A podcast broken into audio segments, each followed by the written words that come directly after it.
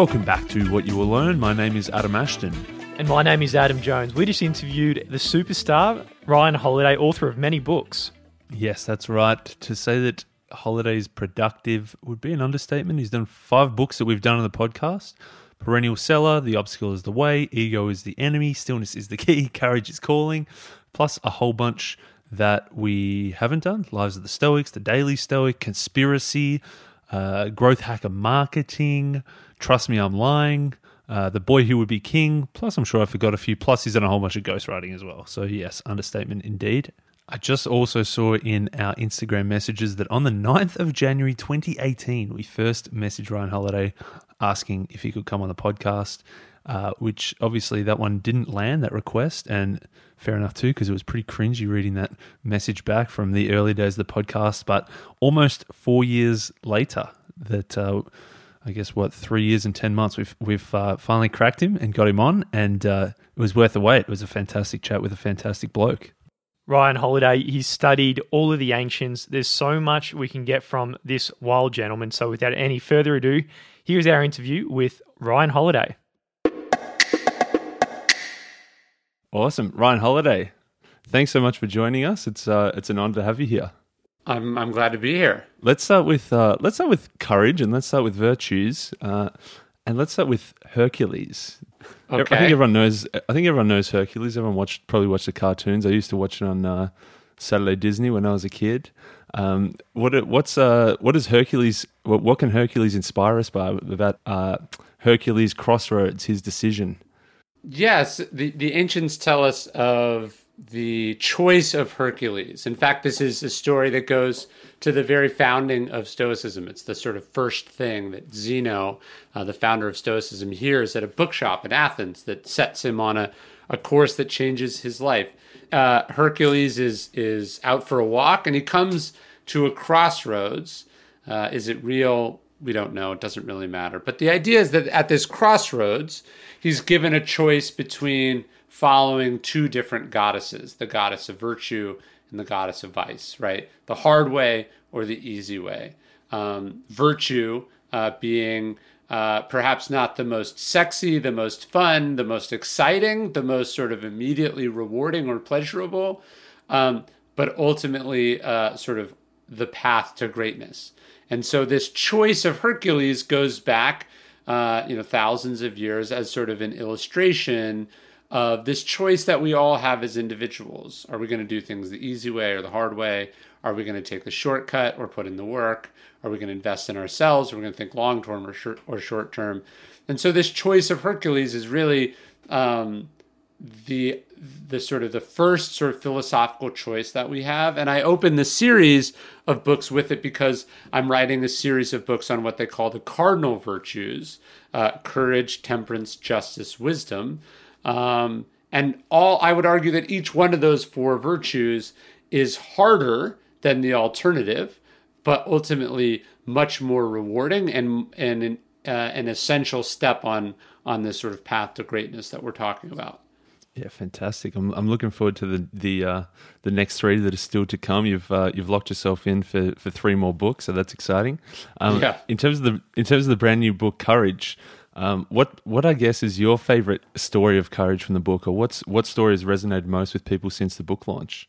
I don't know if I have a favorite story. I mean, w- when I'm writing, I'm I'm trying to pick. Uh, I, I find that if you're if you're trying to make this sort of conclusive, definitive argument about something, um, it's it it not only do you struggle to land it uh, as a, as a writer for the audience, but it, it's not you're, you're almost never going to get there. Um, and so, what I try to do, and what I say I, I was trying to do encourage is just illustrate a, a essential idea from a variety of angles. So, I don't think there's one story that, like, this is the story that embodies courage so much as what I'm trying to do is go, look, here is a glimpse of courage. And then here is a glimpse of a different kind of courage. And then here's a different look at what this courage looks like over here. And, and, and by sort of giving us these sort of little slivers, we get a sense of the larger picture. Um, that, that's sort of how I I'm trying to at least sorry I try to do it in all my writing, but it's definitely what I'm trying to do in this series of books is is not sort of beat people over the head with my definition or, or try to argue for a very specific definition, but to present these sort of different illustrations of the idea. Like right now, I'm working on the self discipline or the temperance book. Um, but but to, to sort of illustrate it through these snapshots to give you a sense of the whole. You mentioned how uh, out of all the virtues, how it's probably the harder path to take in, in the short term. And a quote from your book, you said, "There's nothing worth doing that's not scary. There is no one who wants who has achieved greatness without wrestling with their own doubts, anxieties, limitations, and demons." So I guess it's uh, harder in the short term. But I mean, over a life, do you think it might be actually an easier and better life? Um, you know, choosing these harder paths in the short term.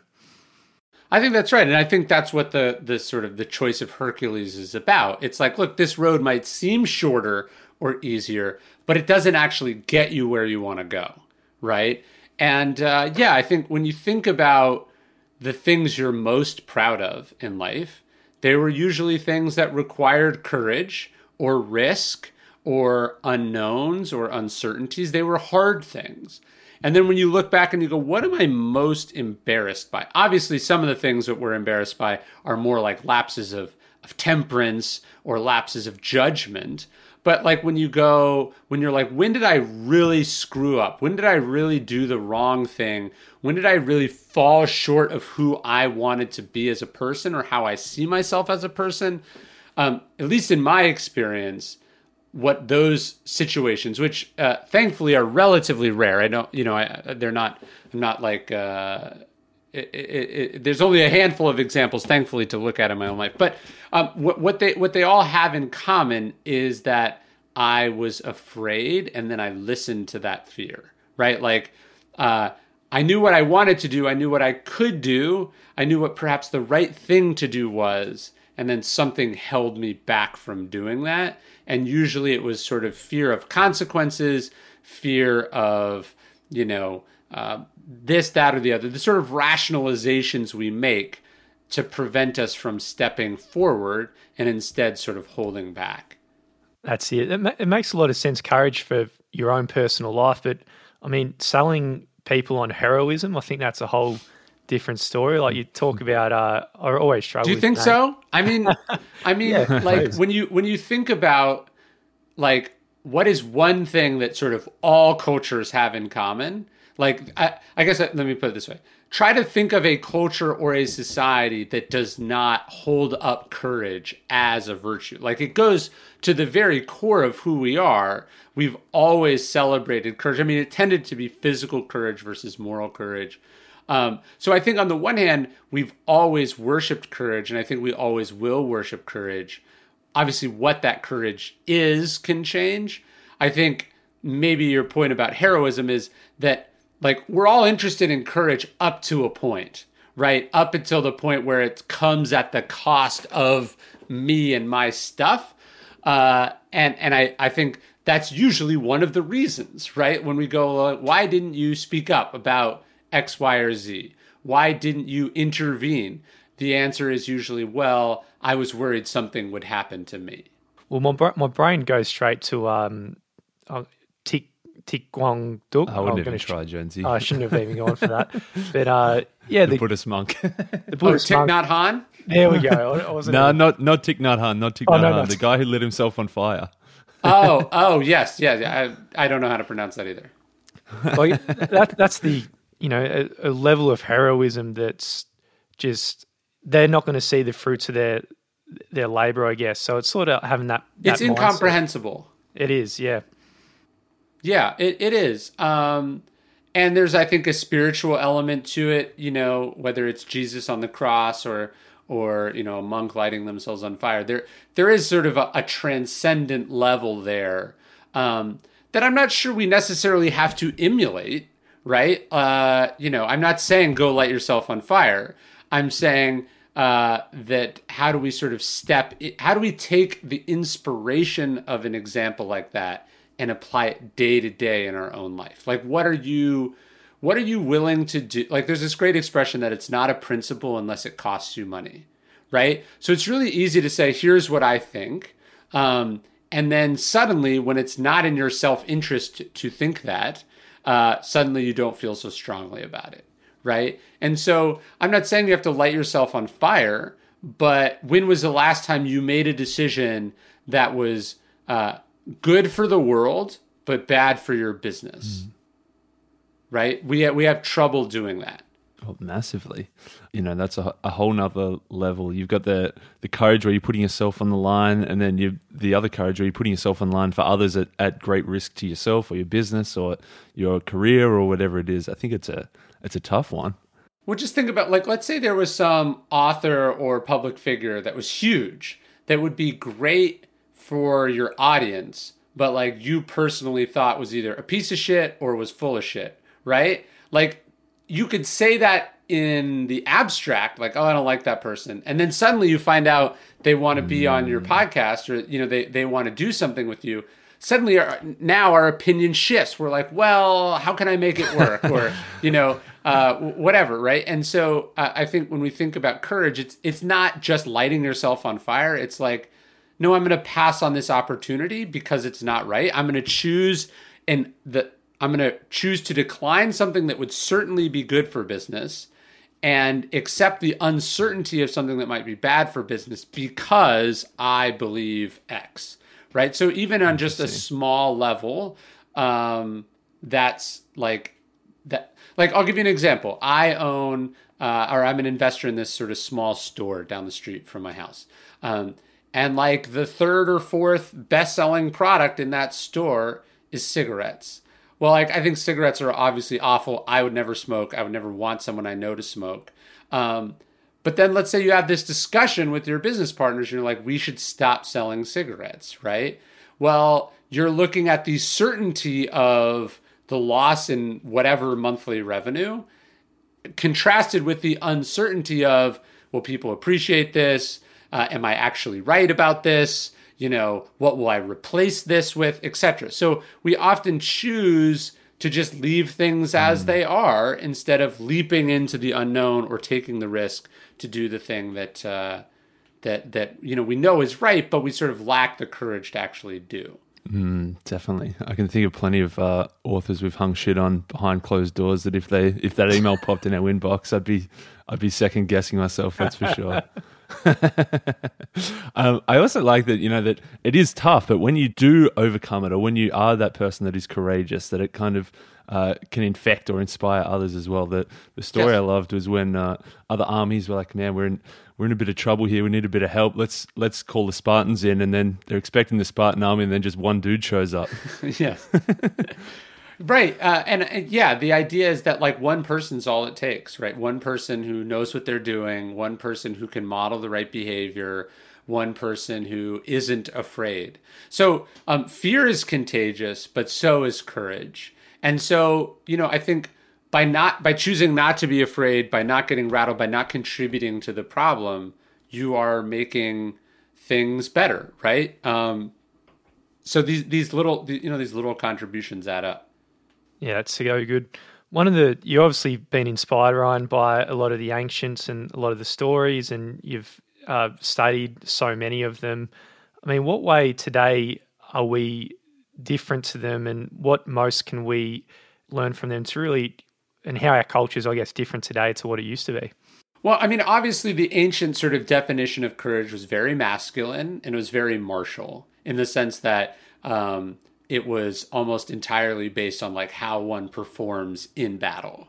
Now, I think it's a great thing that our that our definition of courage is no longer so limited. That it not just includes sort of all uh, sexes and genders, but that uh, moral courage is just as important as physical courage. Right? You need not only sort of uh, brave warriors, but you also need conscientious objectors. You need whistleblowers. You need uh, artists, you need uh, truth tellers, right? You need uh, entrepreneurs, you need uh, scientists, right?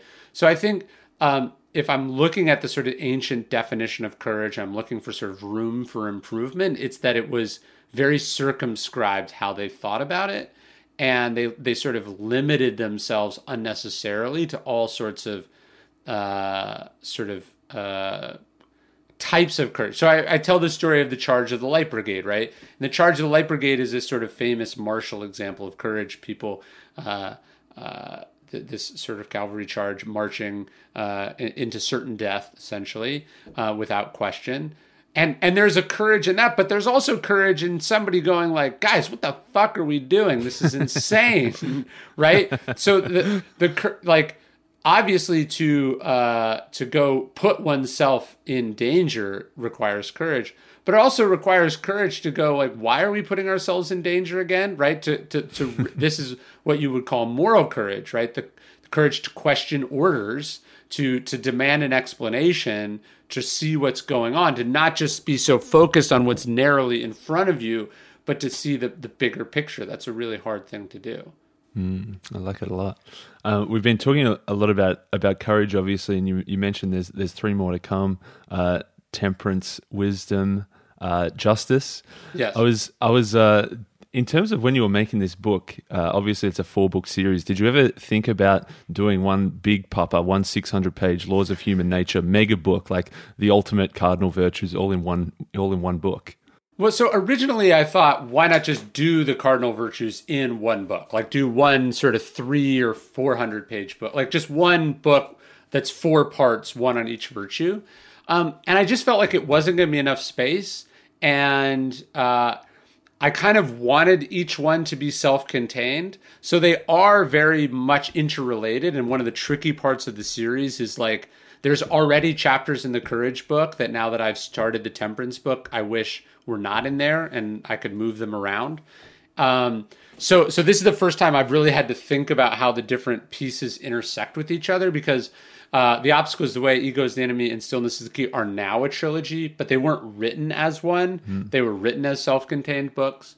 Um, so I think there's a, a, certain amount of it that um, it was just freeing to decide to do them. But I, I do hope at one day to either have a box set or to have one sort of combined volume of, of all, all the books. But right now it's more than I can think of to just be like, what the hell is this second book going to be?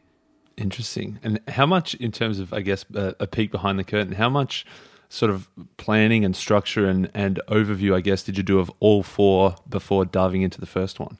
Well, to, to to sort of sell the project, I obviously had to think about what all the four books were going to be. I had to sort of describe, you know, what was going to be in them, what the titles were going to be. I have some sense, um, but but I'm kind of trying to do like the courage book was the most I was the least constrained. I could put anything I wanted in it. And now the second book has to sort of build on the first book, but it, and and is also sort of limited by stuff that already went in the first book. Um, but but I am trying to think about with each chapter, especially when I'm writing, not so much, but as I've gone back and edited and worked on them, I've had to think a lot about okay, this chapter is good. I like it. It's something that pertains to the four virtues, but is this the best spot for it? So there were uh, three or four, nah, probably more. There was a handful of chapters that slowly that were in the first, first, first draft of Courage that through the editing process all the way up like even to the audiobook i think were cut out of the book and were moved into the uh, into the temperance book and then some will get moved into the other ones. So some some of the virtues overlap more than others but there were um, this uh, just to like really nerd out about this. For instance the stoics held that endurance was part of courage right? That endure, like f- they, they often rendered the virtue of courage as fortitude, right? So um, if if I accept that, then there should have been a lot more about endurance in the courage book. I tended to I tend to look at temperance um, or the discipline of self discipline um, as the proper place for the idea of endurance. So I'm moving one sort of sub theme because each of the virtues is really comprised of several other virtues. So I think endurance better fits in uh, in the self in the self discipline book. So, I, for instance, I had a chapter about Shackleton in part two, maybe of Courage, um, that that's being moved into part one of the Temperance book. Um, so so it really it's really like well, what do you what are you going to cover in this book? What are you going to cover in this book? And then where do some of those things are kind of overlapping edge cases, and you got to sort of move them around. Yeah, that's awesome. There's there's so much in that. One of the things I've we've noticed, I'd say, you know, from the outside view, understanding uh, or looking at you and how you've approached your career, it's it's sort of like you invent opportunities. I mean, out of nothing. So I'd love to just know from the very start okay. of your career where you started and sort of you know how you sort of carved this this life out for you. Because I'm sure everyone listening right now, be a dream life, right? Like writing, getting super passionate about a topic, and then just writing awesome books about it that are super successful. I mean, it's it's it's amazing uh, life you sort of carved out in, in your career. I mean, is is there? I, I guess maybe I just believe that that's how all opportunities are created. I don't know if they really knock on your door the way that you know the sort of the expression goes. Like I think you you invariably do invent your uh, you you invent your opportunities. That's how it goes. It makes mm-hmm. sense. Um, we just read uh, how you measure your life, and he talks about you know how you apply career sure. or business sort of strategies to, to life. So one was like the the deliberate strategy versus the emergent strategy. So how much is planned versus how much is sort of seizing the things that that pop up. Um, how do you think you've sort of uh, mixed or blended the the deliberate strategy at the outset versus jumping on opportunities as they popped up? Yeah, I mean, you you you are you obviously are sort of taking life as it comes, and and I think this is obviously what the obstacle is the way is about. Is that life sort of presents things to you. It doesn't call them opportunities. It may well call them uh, obstacles or or, or uh, adversity, but there is inherently something you can do with that. Um, I think I think what I try to do is I try to think about what would be challenging or fun or interesting, like what would help me grow the most or I would learn the most from, and I sort of go towards that. That happens to be a decent career strategy as well. It's brought certain rewards to it. So I'm not like thinking like, well, here are the 20 things that I want to accomplish. It's more like, um, well, what would be the next sort of cool thing to do? What would be the next sort of challenge? What would be something that I would learn a lot from, whether I succeeded or failed at it? And that's sort of my my guide. Yeah, and I feel like that's where your obstacle is the way book is does sort of link to courage is calling in that, you know, the the thing you fear or the thing that's hard is sort of the thing that maybe you should be doing. Is that the sort of how you see it? Yeah, that's right. Um, it, it, it's like, look, first off, if it was easy, everyone would do it, right? So by going towards the hard things, you're normally going away from competition, right? The easy things, uh, the upside of them is that they're easy. The downside is that there's usually not much in the way of rewards for them, both personally and professionally, right? Like if if if writing a book was really really easy, there'd be a lot more books, right? And uh, be less impressive, less meaningful, uh, less less lucrative to write one, right? And so the fact that it is hard uh, is often a good sign. Now it could be could be that nobody's doing it because it's not worth doing, and or or that it's it's fatal, right? A lot of most people don't jump off cliffs, right, because it's a bad thing to do. Um, but but I think generally the idea of sort of going towards difficulty away from competition is sort of a good rule creatively and professionally. Mm, I like it.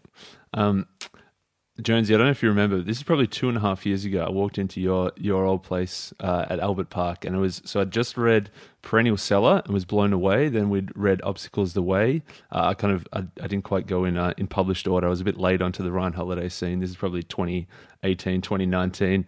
Then I read Ego is the Enemy and got absolutely destroyed by it in in the best way possible. Um, and then uh, and then Conspiracy came out. And then I, I think it was just when I heard Stillness was coming out. I said, Jonesy, I think uh, Ryan Holiday's, I think he's going to be the biggest and best author of like of our time, as in like of this this period now that's coming up. Um, there was an, an incredible stretch of books, um, and obviously there's been like three or four more since then as well. Um, so obviously, big big congrats on that. Um, and I think you're still on track to becoming the, the biggest and the best. Um, one one question to add another sort of concept or framework into it is that a book we read, Algorithms to Live By, which talks about sort of computer science and, and coding and how you can apply some of those theories to to life. And uh, one was the explore versus exploit. So obviously, explore looking for things and exploit going deep when you find a winner. Um, you know, maybe it's a restaurant looking for you move to a new area, you try out all the new restaurants. When you find your winner, then maybe you keep going back every every Saturday night. Sure. Um, how do you think about your exploring versus exploiting? I'd say on the on the high level, you've sort of explored, you know, a bit of marketing, a bit of stoicism, uh, conspiracy, obviously a completely different realm as well. When uh, and then you've sort of exploited deep within stoicism, uh, but then you've also kind of explored within stoicism with like the lives of the stoics was a very different book the boy who would be king a very different book um, how do you think about that sort of approaching your career from a meta perspective exploring versus exploiting and adding different feathers to your bow well, I don't really think about or it. Feathers to your uh, cap or strings to your bow. it's it's not mixed, really mixed something I, I think about day to day, but I I would sort of generally agree with the the logic of, of the sort of two different phases. Um, it can, of course, get really easy once you've sort of struck something to just like keep mining that over and over again. So I think it's important that you're sort of doing both, that you sort of have other things that you're exploring, other interests, other sources of new encounters, information, ideas. Um, but that once you really find something, uh, you you want to make it work. Uh, um, uh, Jim Collins talks about the idea of a flywheel, like the idea of like really like once you once you sort of dial something in, once you really get it going, and then it's just operating under its own power, the sort of rewards and mastery and uh, compounding benefits that they just sort of start spinning off. So um, I, I do when something starts working for me, I do try to invest more and more in it, um, put more and more time or energy or or or interest towards it. Um, but but I have like on on stoicism like um, to me the idea is like there's all these different things I could write about. I just want to write about all of them, and I like to stay busy, so I'm just sort of always doing it. And like I try to think about how they benefit each other. So, for instance, um, Lives of the Stoics was, as you said, a very different kind of book for me. Um, it, it, it, it was less uh, prescriptive as far as the other Stoic books were, less self help and more sort of, uh, you might say, like historical. Um, but the research that it forced me to do into Stoicism, into the different characters and personalities inside of Stoicism, people that I probably wouldn't have written about or cared that much about under ordinary circumstances, I really, really had to explore. And I've taken that understanding and even just some of the stories and examples back to what I really like doing, which is like writing the daily Stoic emails, doing the videos that we do, writing these shorter, uh, sort of more inspirational books. So I'm I love opportunities where it's outside your comfort zone. You're going to grow. You're going to explore something you're not you wouldn't otherwise ordinarily explore. But the justification for it is not what you're getting paid or that it might succeed or any of that. The justification is I'm going to get some resources or skills or information or relationships out of this that I can bring back to my main thing. That's so good. When you're building a product and looking to launch it, um, what sort of marketing strategies are most important that, that you go to when, when you're launching a product? The the big one is just like sort of how will this be positioned? Like, is the proposition attractive? So, uh, you know, like writing. I, have talked about this before, but the, the, originally, "Ego is the Enemy" was going to be a book about humility.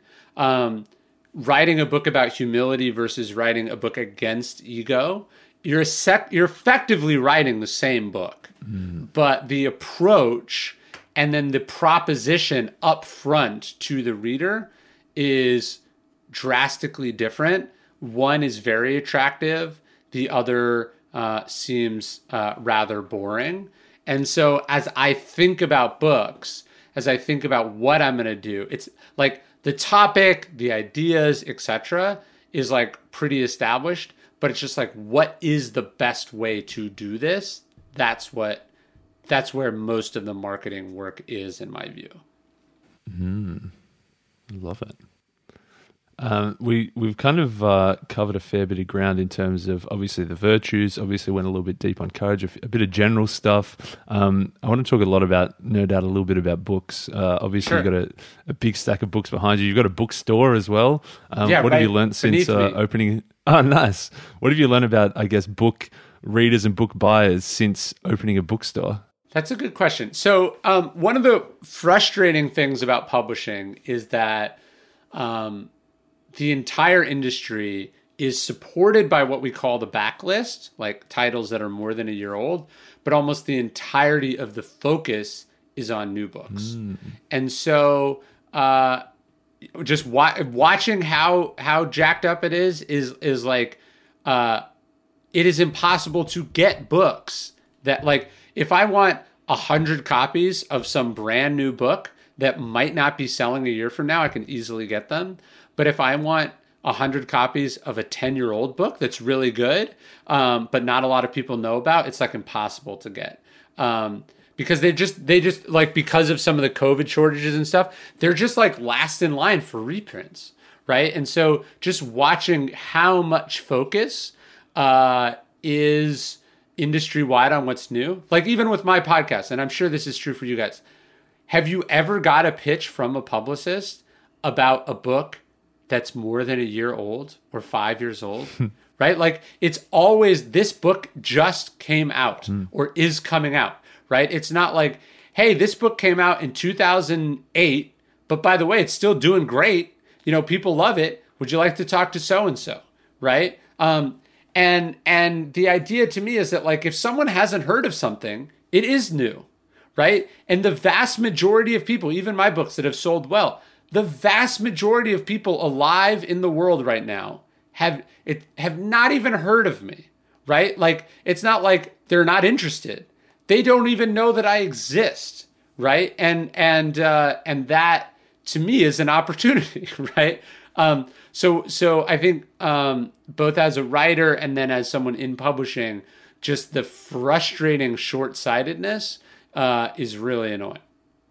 like uh, like most great ideas, that's it's sort of like retrospectively obvious now you say because like in Perennial Seller, you talk about the Lindy effect. I mean, all the best books are the ones that have stood the test of time.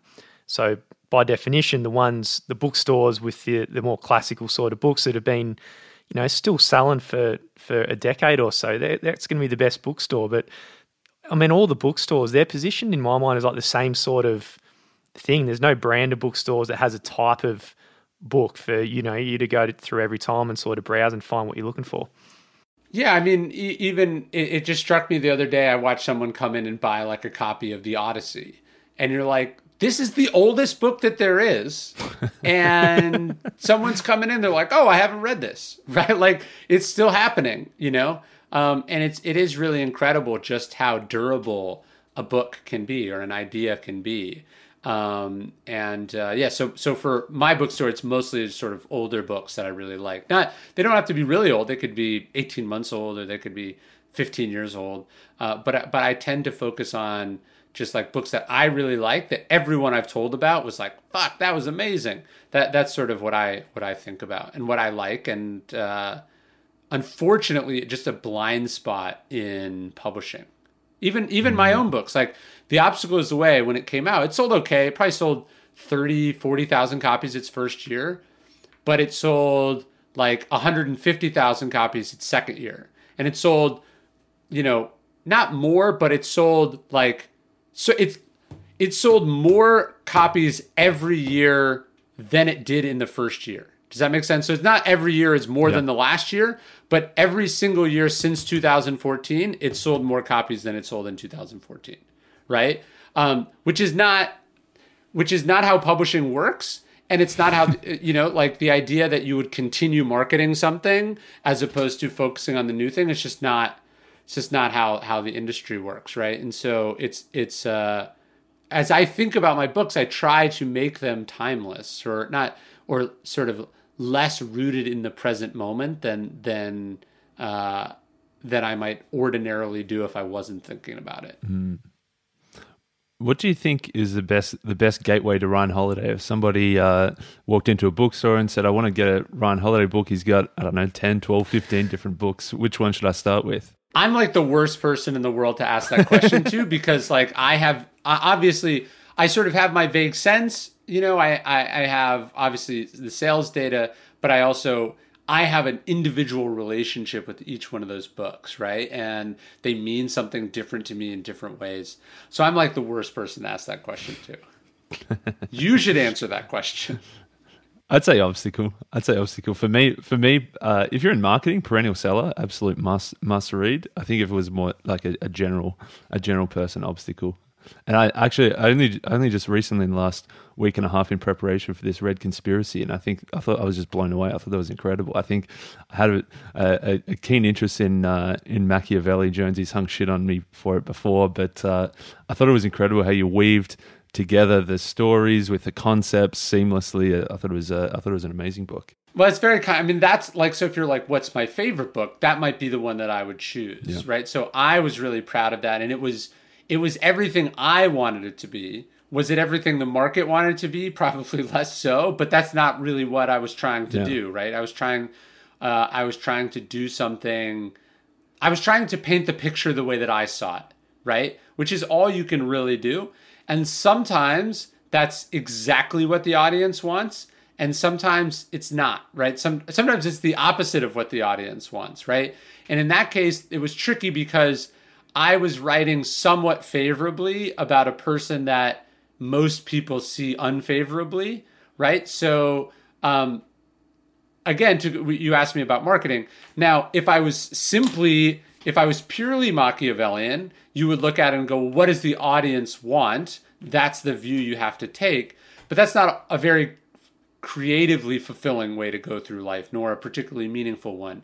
So, your sense of what will do well and how to position or whatever something also has to be tempered by like well what gets you up out of bed in the morning like what are you mm-hmm. excited about what do you have to say right so there's all the there's a, i could give you a bunch of ideas for books that i think would do well that i have zero interest in writing yeah. and i might have a bunch of ideas for books that i'm very excited about writing that i know the audience has zero interest in reading so it, you do try to find where those things overlap, and you try to do it best within those constraints. But um, that's that's the book I'm I'm most proud of for mm. some unique reasons. I'll actually probably I'll probably adapt my answer from before. Perennial seller for marketers. Obstacle is the way for anyone who's kind of in this sort of personal development, sort of inspiration space. Conspiracy is probably the the one for the more general reader, the the fiction reader, the true crime person who's interested in that, I think that's probably the, the best place to start. And I think that they're all kind of written differently as well. How do you, I guess, hone your hone your uh, hone your craft? Is there any of the Awa Kenzo school of uh, archery in it? Is it any of like the the inner game of tennis approach to it? Is there? An, how do you sort of approach your writing?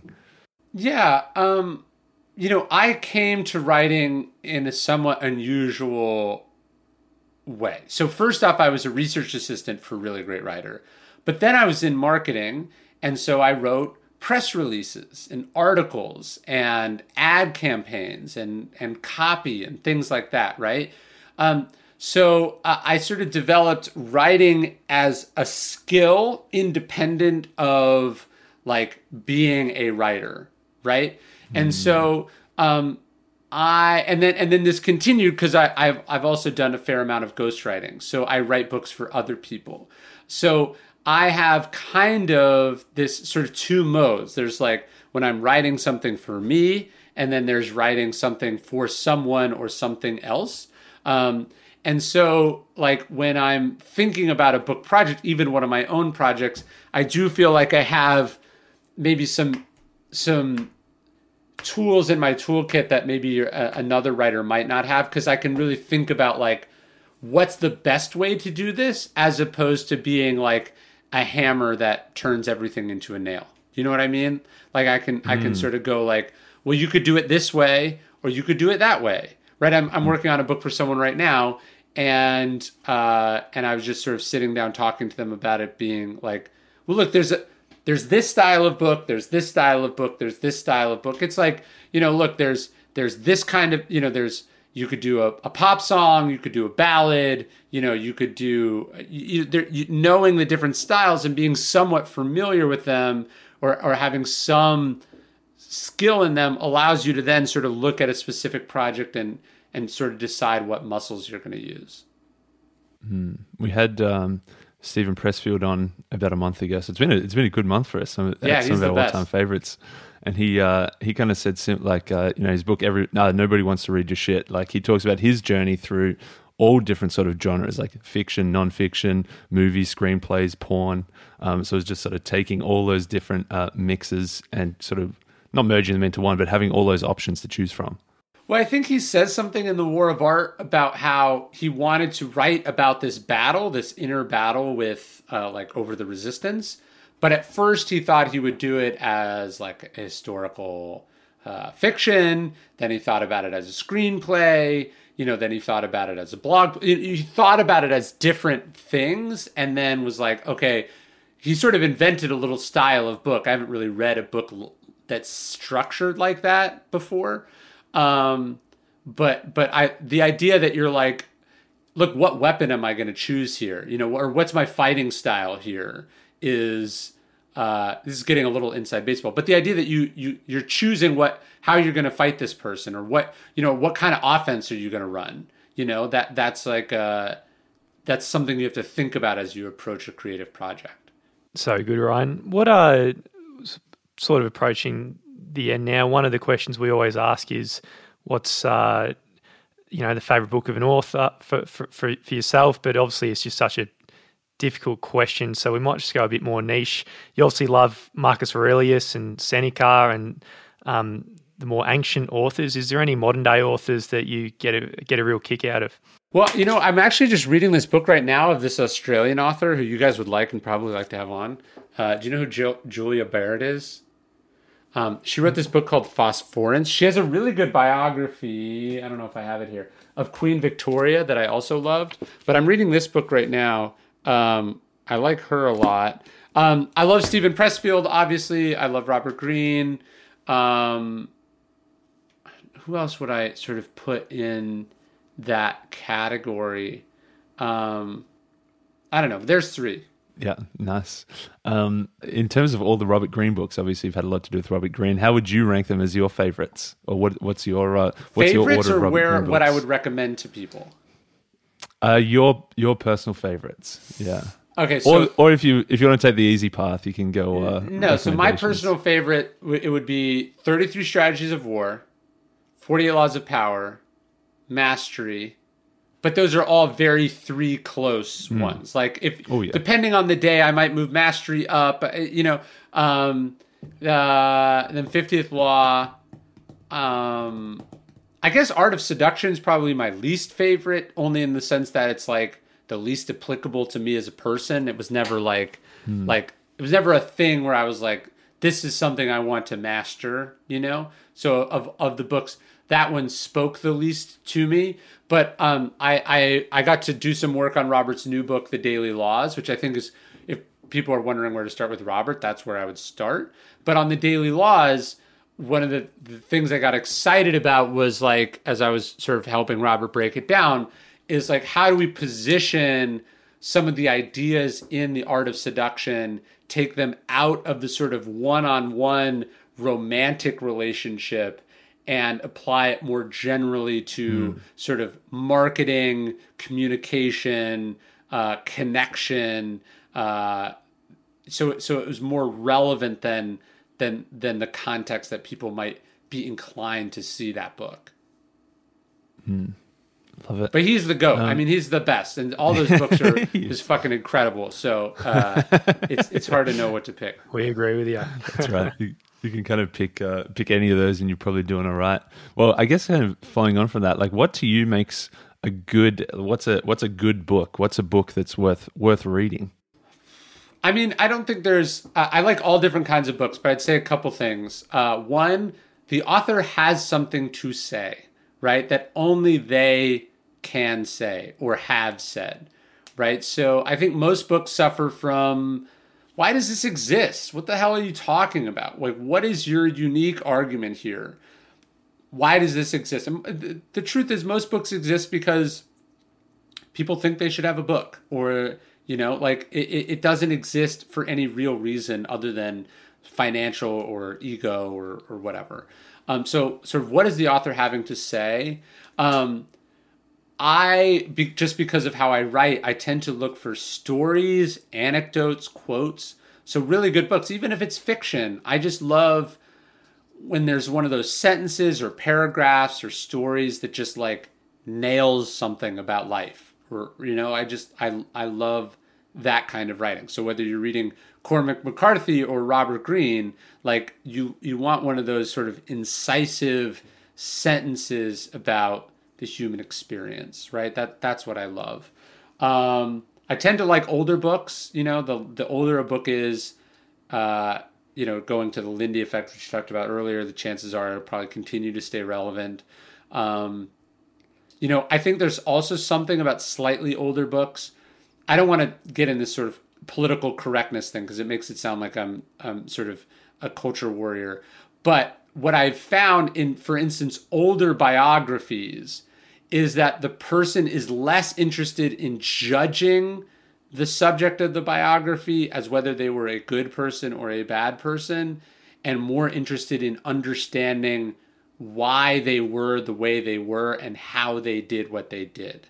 So when I read a biography, um, sometimes I'm like, why are you writing about this person? You hate them, you know, or you don't get them, right? So like, I would rather read uh, uh, a biography where the person really truly understood what made this person tick, even if, you know, it's politically out of step with the times or they missed certain things or whatever. I, I want to get to the essence of why this person was the way that they were. Even if that thing is bad, I want to know why they did what they did. Like, um, uh, the Ron Chernow biography of Ulysses S. Grant. I realize as Australians, probably a little less compelling to you guys, but he he he takes so much time dissecting whether Grant was an alcoholic or not, and Grant's alcoholism. But the problem is, alcoholism did not exist as a concept in the 1850s and 60s and 70s. So, whatever, even if that was part of who Grant was, it wasn't why like Grant had no conception of himself as an alcoholic, right? Just as like a person a thousand years ago probably wouldn't see themselves as non-binary. So by trying to project the, what, how we see something today on them now, you're fundamentally missing, you know, what was actually driving them in some way. And so when I read a book like it's a great book, so I'm not, not knocking it, but I'm just as an example. Sometimes a, a person will try to try to they will struggle to actually get what is the driving force of a person, and that that's what I'm really interested in. Fantastic. In uh, I heard you say on Neil Pasricha's uh, three books podcast, you organize your yes. books by category, which makes sense. Jonesy organizes his by category as well, um, which probably makes the most sense for me. I I organize them by like red and not red, and then the red books are in like A A plus plus plus, and then A plus, and then A, and then B C oh, D. Oh, oh, sorry, sorry. You don't mean the like color this. red. I thought you were oh, saying no, like no, the, do, all the red books no, go in one, in one category, and then and not red else. is another. I don't bother like, with doing red, green, blue. It's just red or not red.